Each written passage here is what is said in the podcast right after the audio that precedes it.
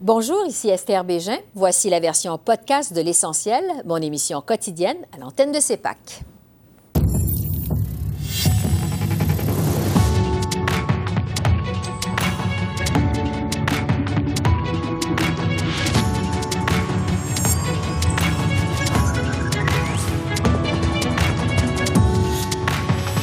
Ce soir, les députés de la Chambre des communes élisent un nouveau président. Celui qui a déjà occupé le fauteuil, Jeff Reagan, répond à nos questions.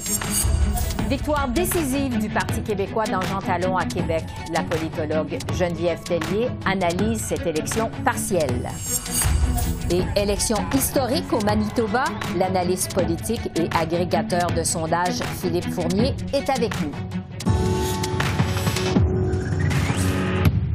Bonsoir, Mesdames, Messieurs. Le député libéral Greg Fergus est devenu aujourd'hui le nouveau président de la Chambre des communes. L'ensemble des parlementaires l'ont élu à la suite d'un vote préférentiel. Greg Fergus succède ainsi à Anthony Rota, qui a démissionné dans la controverse la semaine dernière. Au total, sept députés s'étaient portés candidats à la présidence du Parlement. Monsieur Fergus, qui est député de All Aylmer depuis 2015, devient le premier élu noir à occuper cette fonction. Mon rôle en tant que président, c'est de juste vous assurer que les règles et les règlements seront suivis pour que vous puissiez engager dans le combat, j'espère respectueux, amical, mais sincère et passionné dans cette Chambre. Il faut qu'on suive les règles de la Chambre des communes.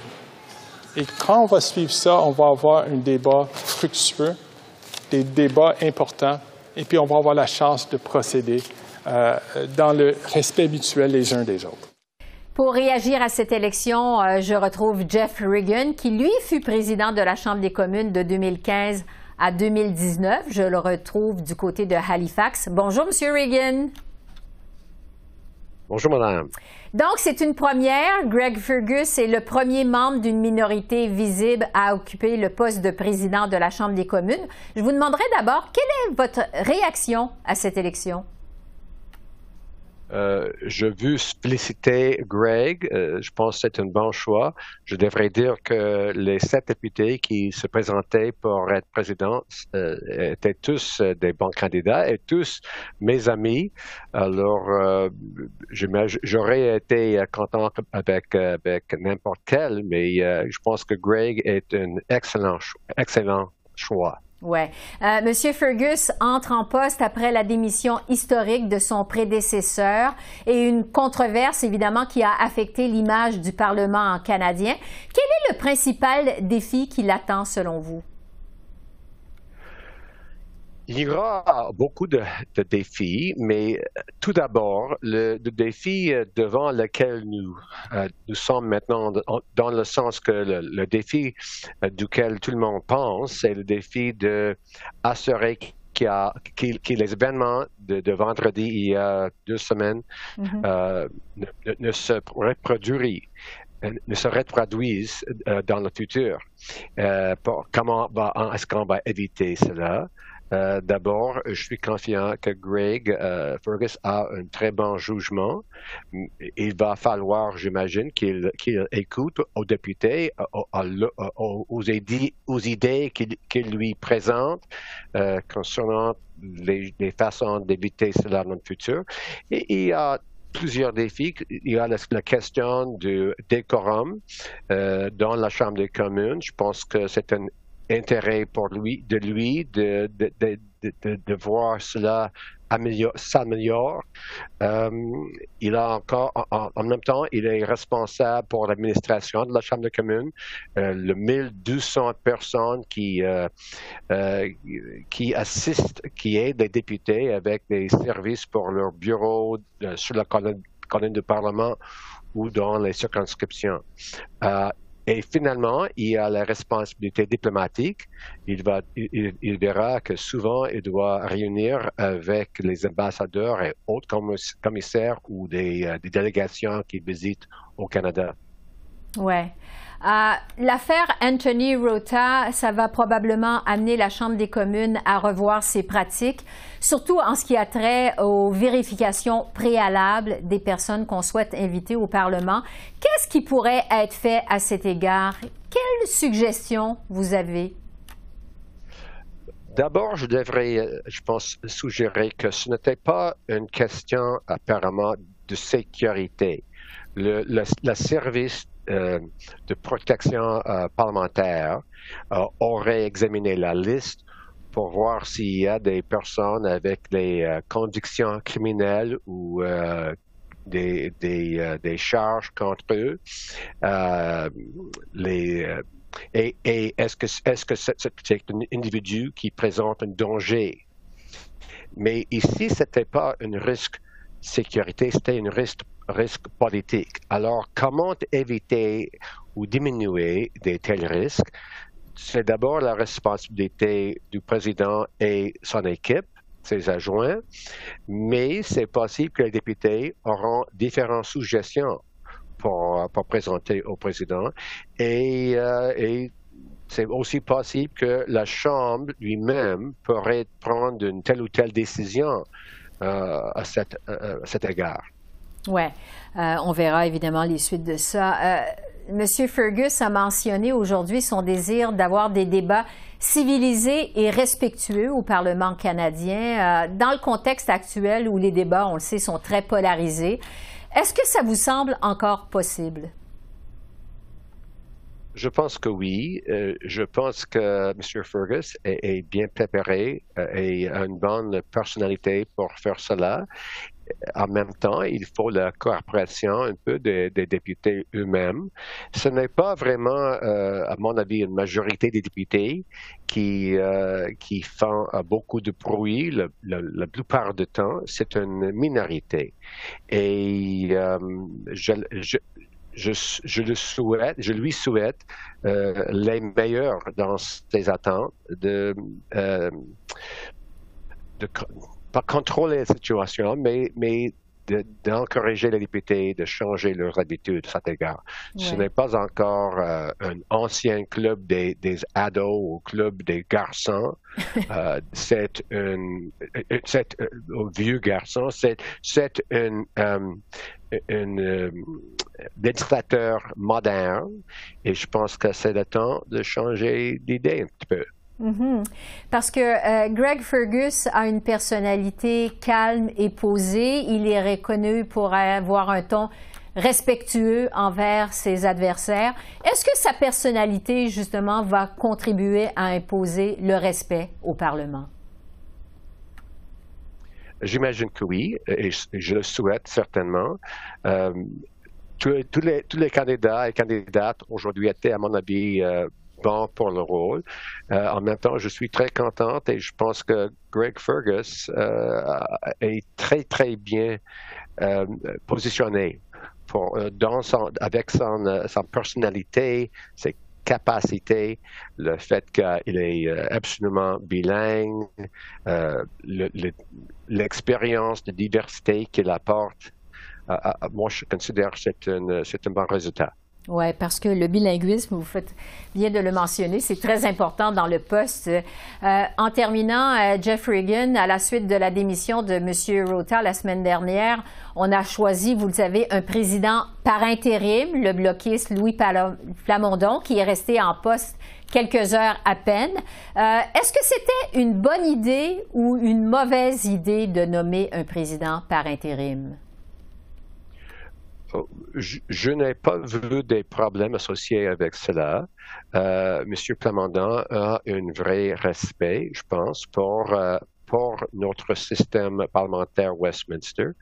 Et euh, mais peut-être vous, vous, penserez que je, je, je suis biaisé euh, car quand j'étais quand j'étais à Ottawa pour le développement développement en juin de mon comme président. Monsieur Parlementaire a, fait un petit discours, déclaration dans la Chambre d'une minute, que, que c'était très gentil envers moi et, le travail que j'ai fait comme président de la Chambre.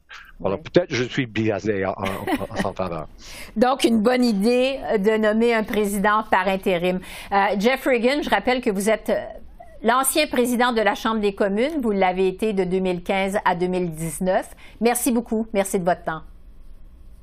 Merci, madame. Au Québec, dur lendemain de veille pour le gouvernement de la CAQ qui a subi une cuisante défaite lors de la partielle dans Jean Talon, dans la région de la capitale nationale. Pratiquement rayé de la carte il y a un an, le Parti québécois a créé la surprise en remportant une éclatante victoire avec plus de 44 de tout le vote. Pascal Paradis devient donc le quatrième député de la formation souverainiste à l'Assemblée nationale. Le premier ministre François Legault a commenté la défaite aujourd'hui.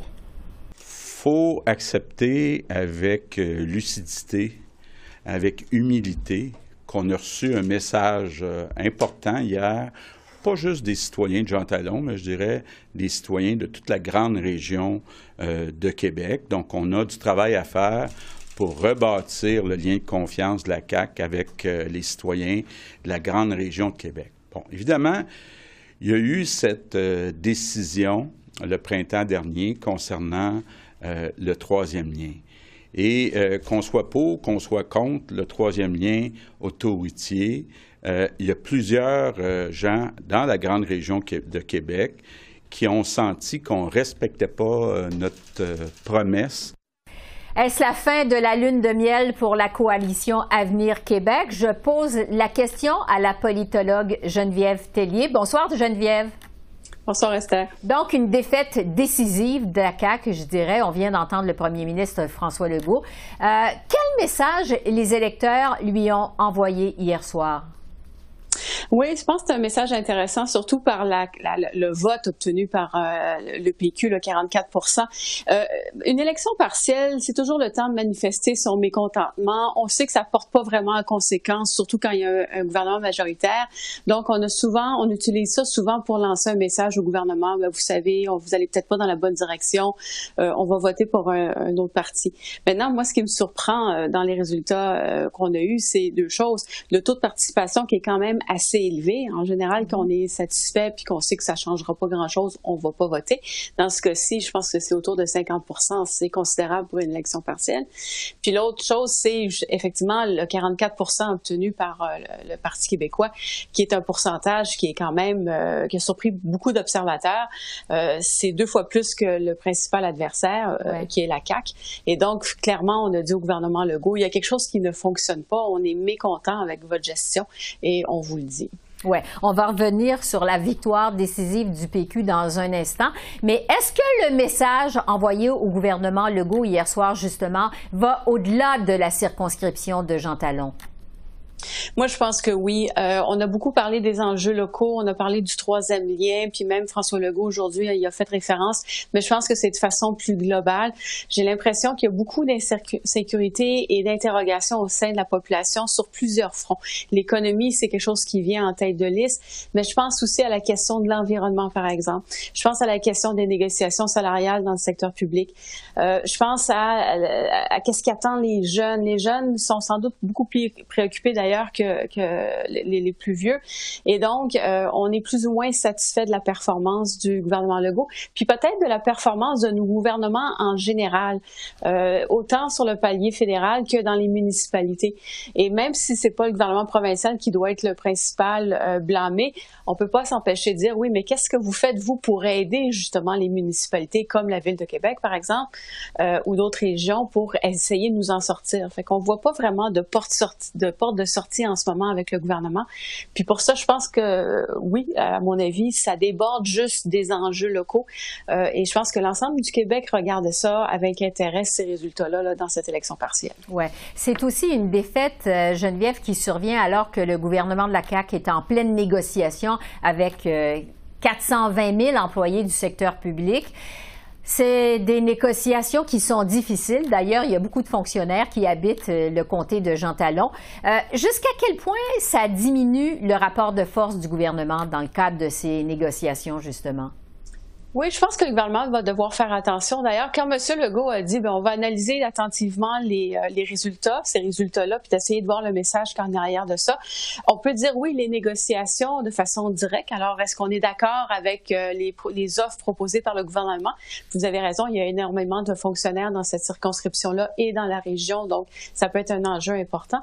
Mais ça peut être aussi la question d'offres de services de façon plus générale. Puis ça touche les négociations. C'est-à-dire que si on veut améliorer les en éducation, en santé, puis d'autres programmes, il va falloir mettre de l'argent euh, davantage, puis il va falloir attirer de la main-d'œuvre.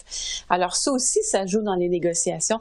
Et de payer des bons salaires euh, aux employés de l'État pour avoir des bons services, euh, ben, je pense que le gouvernement va commencer, va devoir commencer à réfléchir tout haut, là, à nous expliquer c'est quoi son raisonnement, puis c'est quoi ses stratégies pour ces sujets-là. Oui, parce que les salaires, c'est un des enjeux de cette négociation. parlons maintenant de la la victoire décisive, je dirais, du PQ. Euh, le chef Paul Saint-Pierre Plamondon a réagi, a dit, bon, le Parti québécois est de retour. Ça veut dire que le PQ compte maintenant quatre sièges à l'Assemblée nationale sur un total de 125. Comment on peut interpréter cette victoire du PQ? Je pense qu'il faut l'interpréter en tenant compte aussi de ce qui est arrivé avec Québec solidaire, qui se positionnait jusqu'à pas très longtemps comme étant la principale opposition au Canada, surtout si on fait un clivage gauche-droite. Donc, Kakis à droite, Québec solidaire à gauche. Et euh, avec le, le très piètre performance de Québec solidaire hier et la très forte performance de, du Parti québécois, on sent que ce parti-là a réussi à se positionner euh, dans l'esprit des Québécois comme étant l'alternative à la CAQ. Euh, je pense qu'il faut aussi penser à la qualité de son candidat. je me demande si les autres partis avaient fait les efforts nécessaires pour aller chercher une candidature de, équivalente à, celle euh, du Parti québécois. Je pense aussi à son chef, euh, Monsieur Paul Saint-Pierre Plamondon, qui a un ton différent. On l'a vu lors de la dernière élection, qui dit moi je vais faire de la politique autrement. Je vais arrêter d'être dans les conflits. Qui met à l'avance des à l'avant des propositions euh, qu'on n'entend peut-être pas assez chez les autres partis, notamment en matière d'environnement. Puis je me demande si la question environnementale n'est pas aussi une donnée importante dans, dans toutes les équations en ce moment sur la scène politique québécoise. Et le Parti québécois se positionne quand même assez bien. Donc euh, oui, c'est un gain important. Il euh, faut quand même noter qu'ils sont jusqu'à à l'Assemblée nationale, ce qui est vraiment peu. Par contre, on avait prédit la mort du Parti québécois, puis mhm. finalement, le résultat d'hier semble nous dire, ben non, euh, tenez-le pas pour mort. Euh, il pourrait nous réserver des surprises à la prochaine élection. Euh, est-ce qu'on peut en conclure que la souveraineté redevient au goût du jour au Québec? Euh, non, je pense qu'il a bien performé parce qu'on n'a pas parlé de souveraineté. Et euh, ça va être le prochain test pour le Parti québécois, puis ça va être sa principale difficulté, même si son chef en parle abondamment. Mais pour l'instant, on sait qu'il n'y aura aucune conséquence. On peut pas avoir un référendum demain matin. Mais quand la probabilité va augmenter de peut-être avoir un référendum, là, je sens que la, les, les, discussions vont, vont être différentes et ça va être beaucoup plus difficile pour le Parti québécois. Je sens pas nécessairement que c'est acquis à la cause euh, que les Québécois Québécois sont acquis à la cause de l'indépendance. Euh, et, donc, euh, oui, pour l'instant, je pense qu'il faut le prendre pour ce que c'est. Un bon chef qui a fait une bonne campagne avec des propositions intéressantes. Je pense que c'est ça qui a séduit les Québécois. À l'impact sur la scène fédérale, en terminant, le PQ, c'est en quelque sorte le petit cousin du Bloc québécois. Euh, le Bloc québécois qui se bat contre le Parti conservateur, surtout dans la région de Québec.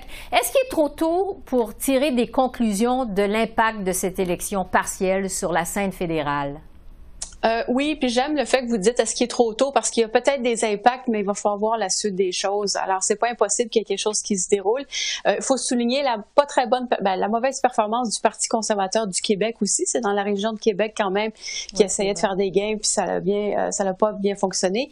Euh, je pense que ce qui attend euh, les conservateurs, puis je, je, vois ce qui se passe au Québec, c'est dans le ton de la campagne. On a récompensé Pierre, Paul Saint-Pierre Plamondon par son ton optimiste optimiste, positif, qui est pas dans la confrontation, qui est à l'opposé de ce que Pierre Poilievre nous offre sur la scène fédérale. Si j'avais à dire, si j'avais à émettre des, des, des, observations, à dire est-ce qu'il y a des notes à prendre avec ce qu'on vient de voir au Québec, je pense que ça serait ça à, propos du ton, à propos du style de message, euh, qu'est-ce qui fonctionne puis qu'est-ce qui fonctionne pas. Puis je pense que le conservateur devrait peut-être prendre certaines notes avec ce qui s'est passé dans Jean Talon hier. Geneviève Tellier, merci beaucoup. Merci de cette analyse. Merci Esther. Au revoir. On se transporte maintenant du côté du Manitoba où c'est jour d'élection aujourd'hui la première ministre sortante, Heather Stephenson, tente de sauver les meubles. Malgré une baisse de popularité, le chef du NPD, Wab Kinew, pourrait devenir de son côté le premier autochtone issu d'une Première Nation à diriger une province au pays. Le passé de M. Kinew et les investissements dans le secteur de la santé ont dominé les débats. Why are you so intent to keep violent criminals on the streets instead of behind bars where they belong? I voted against your health care cuts, and I'll do it every single time the PCs try to cut health care in our province. Je discute de cette élection avec Philippe Fournier, analyste politique à l'actualité et rédacteur en chef de 338 Canada. Bonsoir Philippe. Bonsoir Esther. Le chef du NPD, Wab Kinew, euh, pourrait devenir le premier membre d'une Première Nation à diriger une province, alors que la chef du Parti progressiste conservateur, Heather Stevenson, pourrait devenir, elle, la première femme élue lors d'une élection générale au Manitoba. Donc, on peut dire que c'est une élection historique, Philippe. Il y a certainement un côté historique à cette élection et on regarde principalement les chiffres. Ça semble être une élection de changement, mais encore une fois, nous le savons que c'est les votes dans les urnes qui comptent et non pas les sondages et surtout c'est le nombre de sièges qui compte et non pas nécessairement le nombre de votes. Alors oui, un petit côté historique. On va regarder bien sûr les résultats de près ce soir. Je suis très curieux de voir comment les Manitobains vont choisir. Mais quand même, euh, au moment où on se parle, alors qu'on s'apprête justement à dévoiler les premiers résultats, est-ce qu'il y a un parti qui se démarque? Dans la dernière semaine, nous avons eu les sondages finaux de plusieurs firmes au Canada qui ont été sur le terrain pour demander aux Manitobains quelles étaient leurs intentions.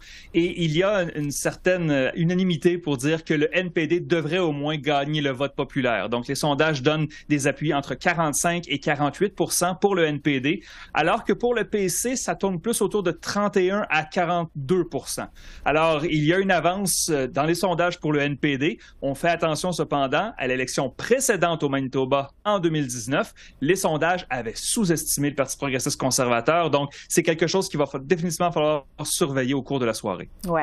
Euh, on sait que les progressistes conservateurs ont publié une publicité négative à une semaine du vote. Euh, une publicité qui rappelle que le chef du NPD a déjà été accusé de violence conjugale, de conduite en état d'ébriété et d'avoir frappé un conducteur de, euh, de, taxi, un chauffeur de taxi. Est-ce que ce genre d'attaque négative a eu un impact? Euh, pour l'instant, les chiffres disent que non. Euh, je dirais cependant que ces allégations-là ne sont, ben, sont, pas des allégations, ce sont des faits, mais euh, ça fait déjà longtemps que la plupart des Manitobains sont au courant. Wab Kieno est dans la scène politique depuis plusieurs années déjà au Manitoba. Alors, ça semblait être une manœuvre un peu désespérée du Parti progressiste conservateur, mais je veux dire, lorsqu'on arrive dans, le dernier droit d'une élection, j'imagine que tout est permis pour, pour l'emporter. Oui, M. Kinou qui avait fait son mea culpa pendant cette campagne électorale. Euh, est-ce qu'il y a eu une question de l'urne qui s'est dégagée pendant cette campagne électorale au Manitoba? des sondages ont demandé aux Manitobains quels étaient les enjeux les plus importants lors de cette élection-là. Et de sondage en sondage, nous avons vu que le point numéro un, et c'était assez distant du numéro 2, c'était les soins de santé, la distribution des soins de santé. Et bien sûr, c'est un territoire sur lequel le NPD est confortable de faire campagne. Euh, et donc, euh, le, PC a, fait le mieux qu'il pouvait pendant la pandémie, mais évidemment, il y a eu des critiques à l'interne au PC. Il y a des gens qui ne voulaient pas des, des restrictions sanitaires. Et je pense que cette tension-là a duré un peu comme on a vu en Alberta. Ça fait très mal à Jason Kenney en Alberta. Alors, euh, pour euh, la plupart des Manitobains, l'enjeu principal, la question de l'une, c'était vraiment les soins de santé. On verra ce qu'il en est avec euh, les résultats de ce soir. Euh, Philippe, je profite du fait que vous êtes avec nous pour vous parler des derniers sondages sur la scène fédérale. On sait qu'il continue d'y avoir du mouvement.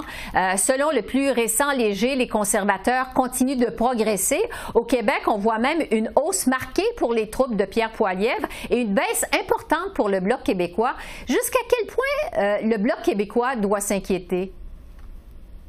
Je crois que le Bloc devait voir cette stratégie venir de loin. Lors du Congrès national du Parti conservateur à Québec en septembre, on a vu M. Poiliev attaquer plusieurs fois le Bloc et euh, son chef, M. Blanchet en particulier, parler de la taxe carbone libérale bloquiste. Et donc, cette stratégie-là euh, a du mérite lorsqu'on regarde froidement la carte d'un point de vue purement chiffré. Si le Parti conservateur devait faire des gains au Québec en termes de sièges, ça serait principalement aux dépens du Bloc et non pas aux dépens du Parti libéral, qui est fort principalement dans la région de Montréal. Alors, euh, je pense qu'on va voir dans les prochaines semaines si les conservateurs ont vraiment fait du progrès ou s'ils ont juste joui d'un petite, petit bump, comme on dit en anglais, dans les sondages après le Congrès. Euh, le Congrès, évidemment, qui a été très médiatisé au Québec. Oui, parce qu'il y a aussi le dernier sondage de Nanos qui montre la progression des conservateurs. Euh, est-ce qu'on dire que pour les libéraux, les voyants sont au rouge partout au pays, sauf au Québec. Il n'y a absolument aucun doute que pour les libéraux, la projection de sièges présentement flirte avec les 100 sièges. Donc, il y aurait une perte de plus de 50 sièges si une élection avait lieu cette semaine. Les conservateurs sont maintenant à égalité statistique avec les libéraux en Atlantique. Ils mènent en Ontario, ils mènent dans l'Ouest, ils mènent en Colombie-Britannique.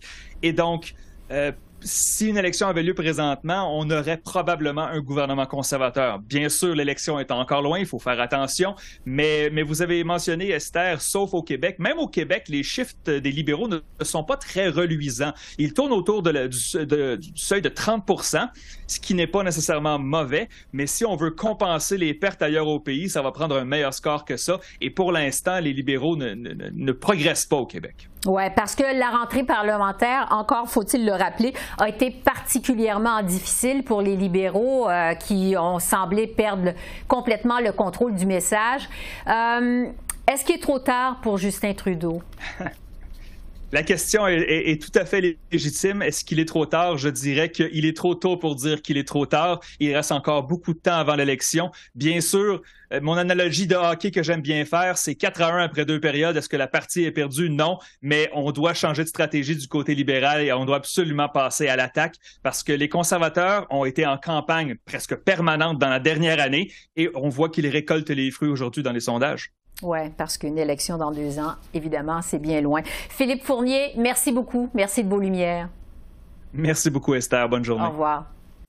Et en terminant, je vous mentionne que vous pourrez tout suivre des résultats électoraux au Manitoba à CEPAC, qui vous présente ce soir une couverture spéciale sur ces élections à partir de maintenant. Alors voilà, Esther Bégin qui vous remercie d'être à l'antenne de CEPAC, la chaîne d'affaires publiques par câble. Je vous souhaite une excellente fin de soirée et je vous dis à demain. Au revoir. thank you